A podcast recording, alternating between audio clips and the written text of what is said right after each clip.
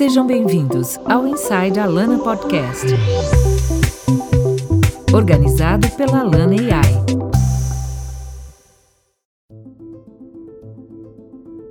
Alana AI, uma empresa de inteligência artificial que combina as inteligências humana e artificial para aproximar a relação entre marcas e clientes. A Alana AI oferece experiências incríveis através de conversas humanizadas, personalizadas e precisas, em grande escala. E o objetivo dessa série de podcasts é levar informação e discutir o papel da inteligência artificial no futuro, como ela vai influenciar organizações globais e também o relacionamento entre humanos e tecnologia. Aqui a gente vai compartilhar pensamentos e lições aprendidas em anos de experiência com uma startup global, criadora de inteligência artificial e otimizadora do serviço de atendimento ao cliente. Vamos nessa? Olá, pessoal. Aqui é Regina Bitar, âncora dessa temporada do Inside Alana Podcast. E eu estou aqui novamente com Marcelo Amadeus para mais um bate-papo sobre inteligência artificial. Mas eu tô, eu aprendi demais, viu, Marcelo? Eu aprendi muito, eu estou encantada com esse universo tão multidisciplinar, tão amplo que é a inteligência artificial. Inclusive, o nosso tema de hoje me deixou muito curiosa quando eu peguei o roteiro. E, lógico, 300 mil dúvidas. Eu quero saber de você, que a primeira pergunta que eu vou jogar aqui é: qual a influência da biologia? Biologia na inteligência artificial. Que isso? É o ser humano, caramba? É, pode, pode parecer um pouco estranho, que são coisas distintas. É, mas dentro da biologia tem várias, várias sub-áreas e campos de estudo que ajudam muito a inteligência artificial, que vão desde como funciona o cérebro, parte da biologia, até mesmo na teoria da evolução. A teoria da evolução? Cara, você vai me explicar isso direitinho. Começa aí. É, essa capacidade do ser humano de evoluir é a teoria da evolução, né? De Charles Darwin. É disso que você está falando? Isso. Que ela serviu de inspiração para um dos algoritmos é, de inteligência artificial que é baseada é, que é baseada numa estratégia simples dentro da biologia é, que é de como as espécies evoluem. Você está me dizendo que os algoritmos, que existem algoritmos que seguem o raciocínio de evolução das espécies. É, não é exatamente o raciocínio, mas eles, eles são feitos de tal maneira em que eles vão replicar esse padrão, essa estratégia utilizada pelo pela evolução, né, pela teoria da evolução. É... E esses algoritmos que se baseiam na teoria da evolução, eles chamam algoritmos genéticos. Iguais os nossos, é isso? E quais são esses padrões? Desenvolve, pode desenvolver mais, porque eu ainda não entendi não. Olha, os algoritmos genéticos, eles são parte de uma área, de um campo que são algoritmos evolutivos. Hum. Então, eles são inspirados por essa tecnologia, por essa biologia evolutiva. É, e, e, eles têm similaridades com o que é com o que é evolução, quais são as, os métodos utilizados pela evolução. Por exemplo, hereditariedade, mutação, seleção natural, recombinação, que nós chamamos de crossover. É, então, na teoria da evolução, a adaptação é o fundamental, certo? Sim. Sobrevive quem se adapta. Até agora tá tudo igualzinho à teoria da evolução de Charles Darwin. Exato. Quem se adapta sobrevive, quem não se adapta morre uhum. ou é eliminado. Então, o quanto você se adapta é a métrica, certo? E aí, é, por exemplo, se a gente tem uma espécie e um grupo de indivíduos, vamos chamar de população, o objetivo dessa população é sobreviver. Tá. Então, essa sobrevivência, né, que é medida pela adaptabilidade, ela é a mesma coisa é aplicada para os algoritmos genéticos. Por exemplo, você cria uma população, você coloca eles em teste, hum. a prova. Hum. E um pequeno grupo deles sobrevive, porque eles têm a variedade genética. Tá. Então aqui é, a gente tá falando bastante de. O que, só contextualizando um pouco, quando você diz que o, o que sobrevive se adaptou, esse adaptou é em termos genéticos. Sim. Você se modifica geneticamente e se torna mais apto a sobreviver naquele ambiente. Certo. Então, esse grupo que sobreviveu, que se adaptou, ele é, que sobreviveu mais tempo, é onde aconteceu a seleção natural, certo? Porque uhum. aquele, aquele grupo tinha genes mais propícios para sobreviver e, portanto, sobreviveu. E quando aquele grupo se reproduz, ele passa por uma recombinação. Então, aqueles indivíduos dentro do grupo, eles se reproduzem e eles se recombinam os genes. Então, é isso que a gente tem um pouco do crossover. É, e aí, esse processo é repetido infinitamente. Até que o indivíduo, claro, num cenário ideal, se adapte ao máximo. Sim, vai numa evolução contínua. Exato, que a gente também passa. Sim. Todas as espécies passam, é. certo? Mas engraçado que você estava falando sobre isso agora, né, do grupo e, e, de passar por teste. Eu me lembrei dos realities, que são mais ou menos isso, né, de sobrevivência dentro de um grupo fechado e que você vê a adaptabilidade, você vê os skills de cada um. É uma evolução artificial. É artificial. E é uma coisa que a gente tem feito muito uh, como ser humano, que é uma evolução artificial, principalmente porque a escala da evolução, é, especificamente humana, ela é muito grande, né? Então, Sim. são dezenas de milhares de anos que o nosso código genético é igual.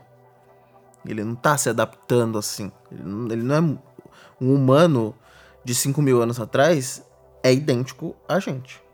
Então a diferença é, o, é, é a exposição que ele tem. A gente não está preparado para ter, por exemplo, é, uma exposição tão grande a redes sociais e tem uma discussão grande do quanto isso está causando depressão, ansiedade, etc. Mas o ser humano de 5 mil anos atrás era igual a gente. Ele também ia ter essa dificuldade. Então, à medida que a gente passa por essa transformação que é muito mais rápida do que a escala biológica, é, há pessoas que acreditam que a gente está forçando uma evolução artificial. E que, e que talvez vai ser necessária. Então, à medida que a gente começa. Mas tem uma natural, a pandemia. Ela ainda veio corroborar para nossa realidade. É, de certa virtual. forma, para nossa imunidade. É. Mas à medida que a gente começa a investir mais em engenharia genética, é a gente começa a modificar o nosso corpo, curar doenças, Sim. etc. É, a própria cura da doença, é, ao longo do tempo, a nossa espécie foi aprendendo a lidar com várias doenças e sobreviver a elas. Sim. Só que com o avanço da medicina, isso se torna nossa responsabilidade agora. A gente conseguiu curar mais doenças em 100 anos do que na história da nossa espécie. Entendi. E isso não é biologicamente natural, é artificial. Exato. Uhum, então a gente é uma começa evolução da espécie. a tomar a rédea da evolução nos seres humanos. É. E a descontrolar tudo, né? Porque toma uma coisa para curar uma coisa e acaba causando outra. É, um pouco mais complexo do que a gente esperava. E eu me lembro que a gente já conversou sobre isso e você explicou que o algoritmo é como uma receita. Então, o que acontece é que vocês verificam quais receitas que deram certo, né? No caso, quais sobreviveram e a partir disso vocês criam receitas mais fortes. É isso? É isso. É, os algoritmos genéticos eles vão evoluindo e ficando mais fortes. É, então essa técnica foi desenvolvida é, principalmente nos anos 70 por, por alguns cientistas. É, inclusive foi um deles que popularizou isso, hum. mas que só aconteceu na década seguinte. E quais os principais benefícios de criar algoritmos genéticos? Então, tem muitos, porque como a gente viu que eles são bastante baseados na, na evolução, e a evolução tem regras relativamente simples, eles são fáceis de implementar, eles se adaptam bem, uhum. é, eles conseguem funcionar é, continuamente, eles podem ser usados em conjunto com outras técnicas, que é uma coisa que acontece muito. Porque à medida que você tem problemas mais complexos, você começa a utilizar várias técnicas para resolver aquele problema. Então, no caso dos algoritmos genéticos, eles são bons em encontrar um, uma solução ideal. Porque eles vão se adaptando até eles chegarem num conjunto ideal. E tem outras técnicas que são boas para outras coisas. Então você, você combina essas várias técnicas levando em consideração os pontos fortes delas, e aí você consegue um resultado é, mais interessante no final. Só, nossa, é, é, é, é incrível como a cada conversa que a gente tem, a inteligência artificial fica mais descomplicada. Ao mesmo tempo, eu fico intrigada com algumas coisas. E aí, Marcelo, tem alguma outra área da biologia que seja importante para a inteligência artificial? Sim. Eu acho que além dessa inspiração nos algoritmos genéticos, que como a gente viu é relativamente simples, né? Você ficar recombinando e pegando os, os fatores mais fortes. Você tem uma que é especialmente importante e que a gente falou aqui de certa forma, nos últimos três episódios, que é a neuroanatomia. Uau, uau, uau! Agora a gente vai entrar profundo. Deep, deep stuff.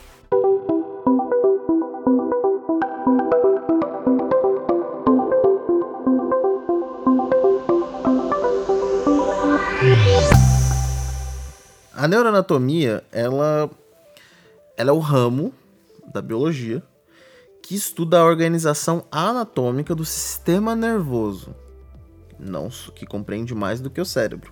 Hum. É, e ela aborda todos os sistemas responsáveis por transmitir informação e comandar o corpo.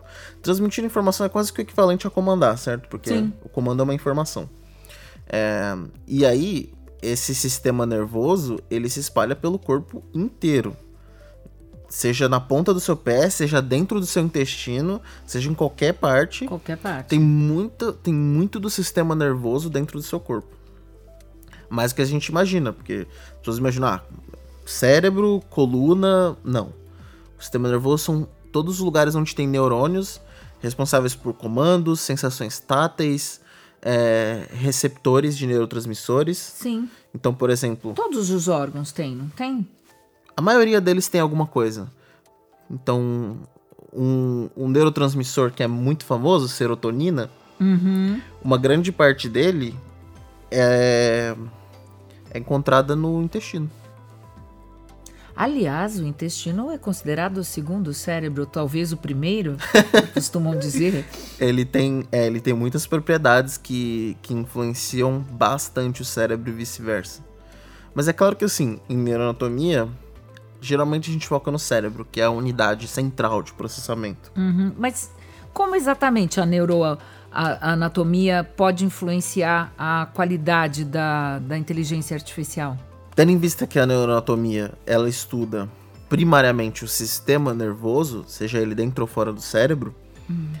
o sistema nervoso nada mais é do que uma rede neural, ou um conjunto de redes neurais. Então, quando a gente falou no, nos episódios anteriores de redes neurais, a gente estava falando de redes neurais artificiais. Certo. Que, que é a técnica de machine learning que a gente utiliza. Só que ela toda foi baseada em uh, redes neurais biológicas. Então você tem, o, você tem os neurônios e como eles se comportam, como eles transmitem informação, é, as propriedades anatômicas desses neurônios. Ah, é? As, as propriedades anatômicas também? Também. Também, porque. Principalmente do ponto de vista de, de, de organização estrutural, da topologia da rede. Uhum. Então, é, você tem algoritmos computacionais que tentam determinar qual é a eficiência da rede, o quão rápido um neurônio consegue transmitir informação, tendo em vista as ligações dele com seus vizinhos. Então isso tudo, isso tudo é levado em consideração e foi tido como inspiração para as redes neurais. Então, a gente falou no episódio 2, principalmente, das redes é. neurais, certo? Aquela a estrutura que emite o cérebro. Certo. E elas são a base para a técnica que a gente chama de aprendizado profundo, o deep, deep learning. learning.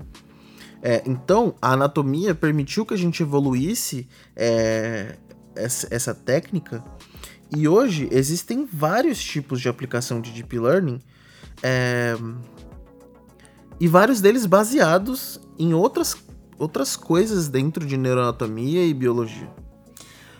Marcelo, para quem está ouvindo a gente não ouviu o episódio 2, aliás, volta lá porque é imperdível, tá? Você tem que ouvir.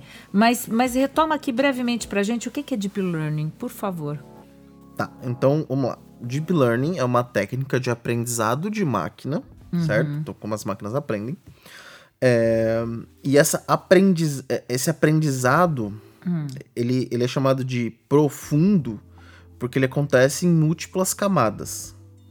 Então, certo. você tem, por exemplo, é, uma rede neural, então, sei lá, três neurônios ligados um no outro de forma linear. Uhum. E eles são responsáveis por é, emitir ou, ou emitir um comando. Certo. Posso dizer que esses três são uma camada. Se eu pegar mais três e ligar o resultado desse desses três com os próximos. Então, para cada camada, o resultado dela, o, o que sai dela é a entrada para a próxima. E aí eu crio várias camadas. Com essa organização em múltiplas camadas, eu consigo fazer com que cada camada foque em certos atributos. Então, poderia dizer de forma grosseira que no cérebro algumas camadas seriam responsáveis por algumas coisas específicas. Ou tipos de neurônios, por exemplo, neurônios motores é, e outros tipos. Sim. O paralelo que a gente podia traçar é de que, como no Inception, no filme, né, na origem, cada camada é um nível maior de abstração. Entendi. Ela é ainda mais profunda, então ela tá chegando cada vez mais na essência do conceito, da ideia. Então, de certa forma, a gente também faz isso no Deep Learning, porque a gente tem múltiplas camadas para a gente conseguir chegar no, na essência, no núcleo, e extrair todas as coisas ao redor disso.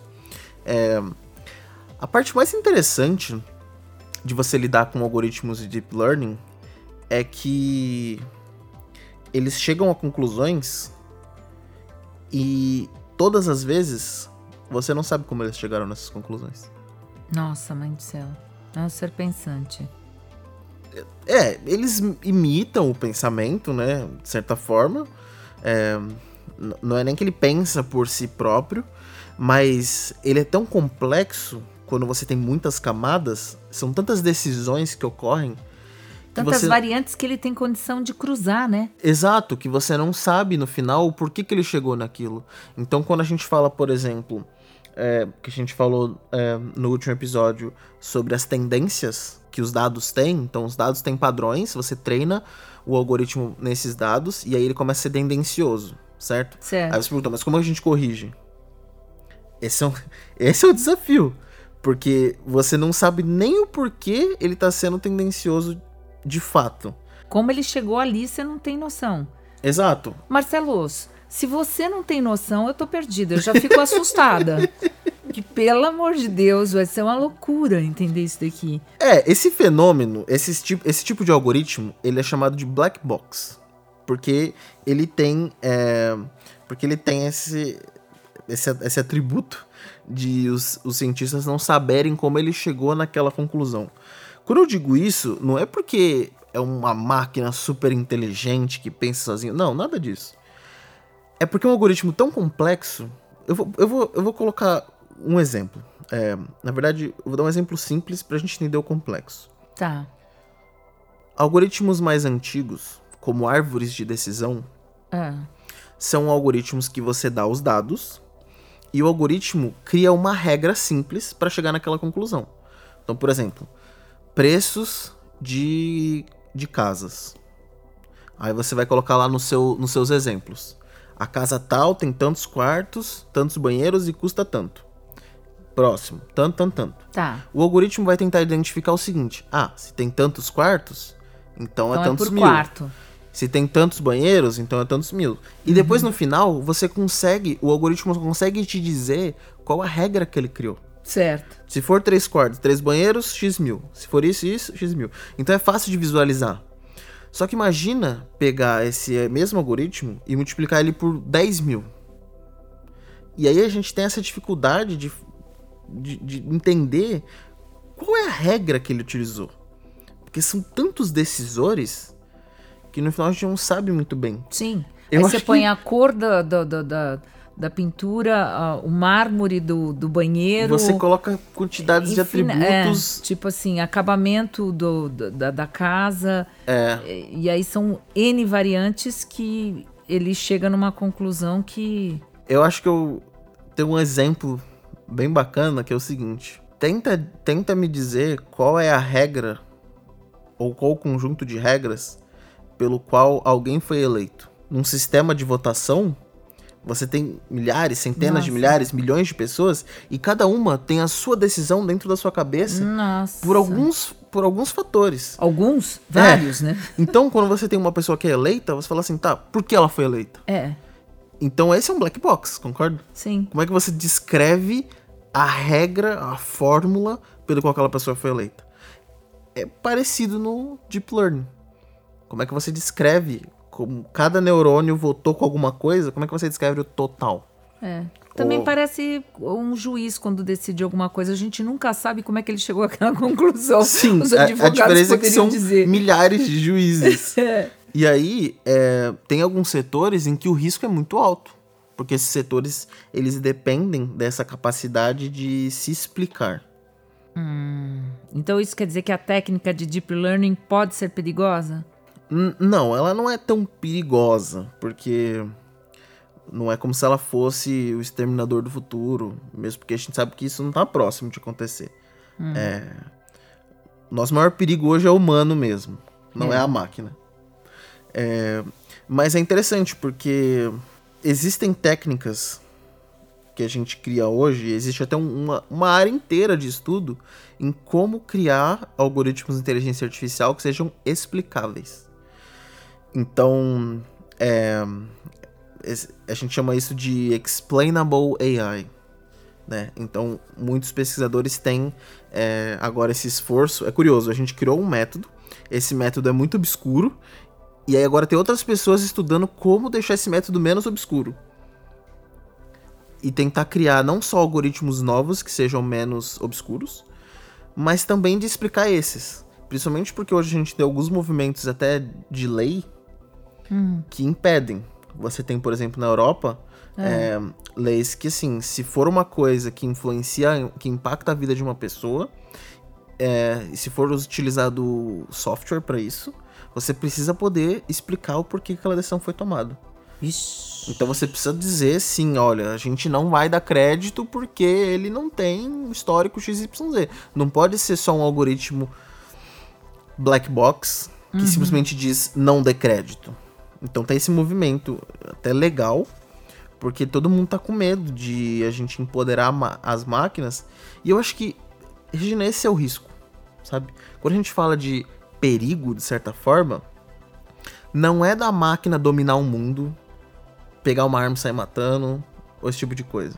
O risco é a gente dar esses poderes de decisão para as máquinas e a gente faz isso não é por maldade, é porque é mais escalável, Uhum. é mais eficiente. Sim. Então a gente cria Que ela tecnologia. cruza dados, tem uma infinidade que ela pode fazer. Exato, então a gente tenta tomar decisão baseada em fatos e a máquina toma 100% das decisões baseada em fatos. Só que o risco tá esses fatos eles contêm às vezes todos os preconceitos humanos e todas as coisas de ruim que a gente faz e que a gente luta conscientemente. Só que a máquina não tem isso. Para que a mudança aconteça, que é exatamente aquilo que a gente estava discutindo, né? Para que a evolução aconteça do- no contexto social, dos- das simbologias, para que a gente evolua, a gente muda esses significados e a máquina não faz isso Não. sozinha. Não. Então, você tem, por exemplo, eu tava lendo sobre a aplicação de desses algoritmos em tentar prever quando as pessoas vão ficar doentes, baseado no histórico de saúde e de gastos, para que você tenha para que você tenha ações mais preventivas, como por exemplo, campanhas do governo, esse tipo de coisa, para que você tenha uma população mais saudável em geral. No entanto, é, quando isso começou a ser utilizado, eles começaram a perceber que é, quando pessoas brancas ficavam doentes, os algoritmos indicavam mais tratamentos do que para pessoas negras. E aí, tentando analisar e extrair isso, da onde saiu isso, eles tinham poucos dados sobre gastos médicos de pessoas negras. Mas eles tinham muitos dados sobre gastos médicos de pessoas brancas, especialmente os resultados desses gastos. Então replicava uma coisa que não era, não era o que se queria. Exato, porque na verdade isso é um reflexo do quanto o acesso à saúde Sim. é escasso.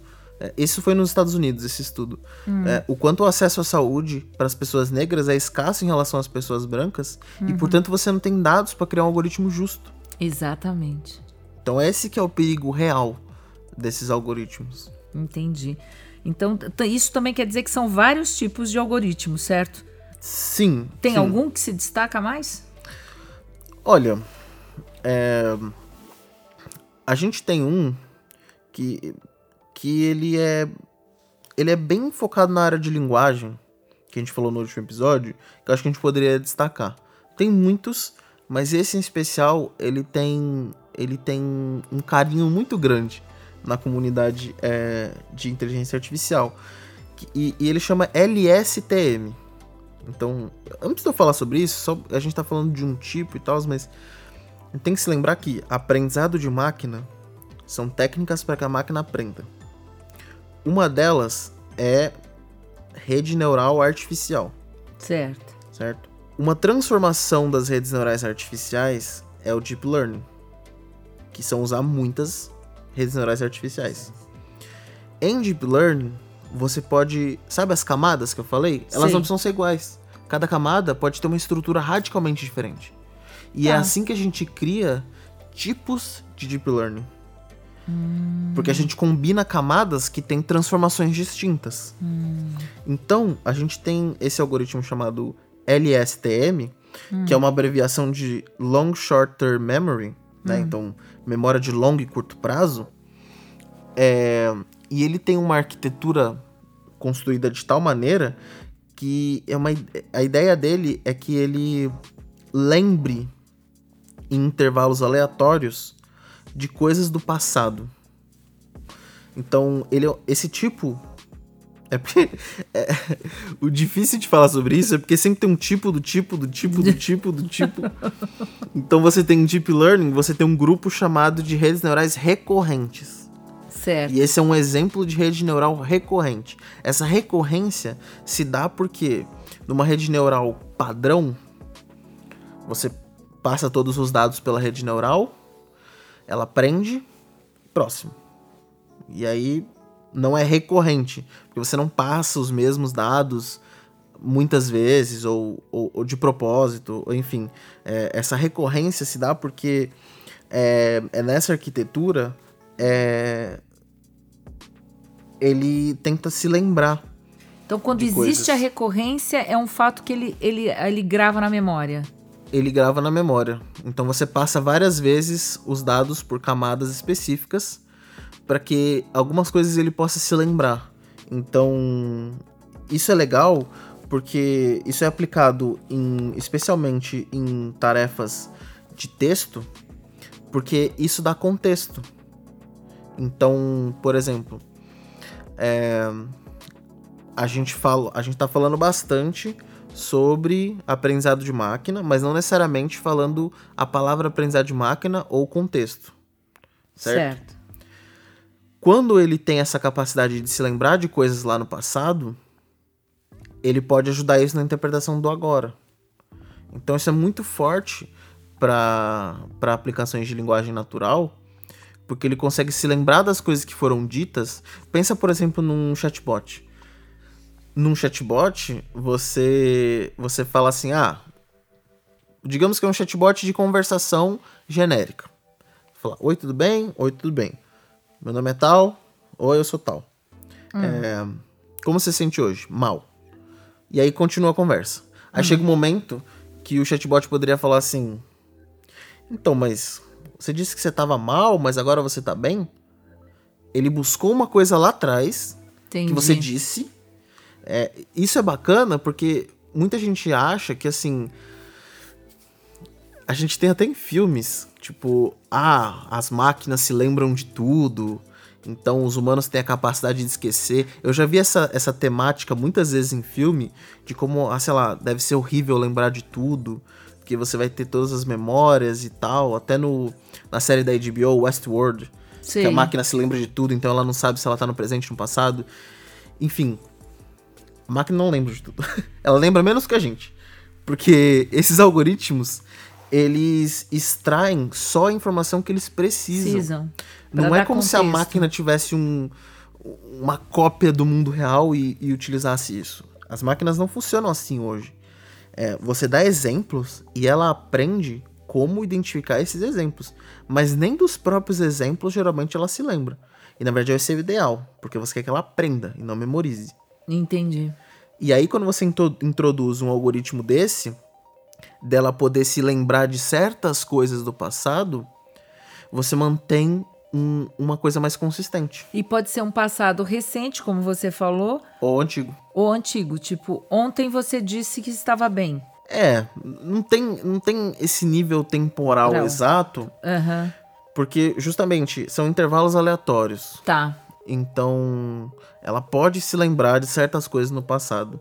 A ideia aqui é você construir, por exemplo, um chatbot que lembre dessas coisas que você acabou de falar. Né? Então, por exemplo, você fala assim: Siri, qual é a temperatura? É. Ah, XYZ. 17 graus. Exato. E aí você fala: Ah, é. E amanhã vai ser mais do que isso? Eu espero que sim. Quando você diz vai ser mais do que isso, é uma nova pergunta. Então ela tem que reanalisar o que você está falando, certo? Certo. Só que mais do que isso, o quê? O que você acabou de falar. de falar. Isso já é passado. Então, é porque assim, parece tão óbvio para as pessoas, Sim, mas, mas a máquina, ela como que ela funciona? Você, uhum. você pergunta, ela responde. Ela não fica consultando o passado. E aí você começa a introduzir esses algoritmos que tem essa capacidade de consultar o passado, sem que você diga para ela consultar o passado. É isso que é interessante. Nossa. Porque você poderia programar ela para fazer, ah, se lembre dos últimos X interações, e aí você começa a criar regras, e aí começa a ficar complexo. Uhum, Não. Uhum. O algoritmo já é capaz de se lembrar de coisas do passado, e você consegue manipular isso em interações futuras. Então, é, e aí você vê, não é só inspirado na neuroanatomia por ser uma rede neural, mas também é inspirado na memória, né? Porque você tem a memória de curto e longo prazo. Sim, é essencial. Exato. E, e, e uma das coisas, hoje nem tanto, mas o estudo dessa memória que inspirou esse algoritmo. E você tem várias, vários casos assim, em que você cria. Isso é recente? Esse estudo? Desse das... algoritmo? Não. Não. Esse, é, esse algoritmo não é tão recente, são algumas décadas, mas é, até hoje, você tem novas arquiteturas sendo propostas baseadas em coisas que a neurociência descobriu. Então isso sempre serve de inspiração, mesmo que seja, mesmo que seja literalmente só para inspirar, tá? Porque nem sempre, por exemplo, a forma com que a memória de longo e curto prazo funciona no cérebro é extremamente mais complexa do que isso, do que intervalos aleatórios no passado. É, às vezes parece que são intervalos aleatórios no passado. Mas, mas serviu de inspiração para esses cientistas, engenheiros, terem essa ideia de: ah, e se a gente aplicar algo semelhante? Então isso acontece até hoje. Muito interessante. Muito legal. Meu, é incrível isso. Eu não fazia ideia que a biologia tinha essa influência na inteligência artificial. Não tinha a mínima noção. É, é um, é um campo. A biologia é um campo vasto, né? Uhum. Então, que tem muitas ramificações, mas que tem um impacto enorme na, na, na tecnologia em si.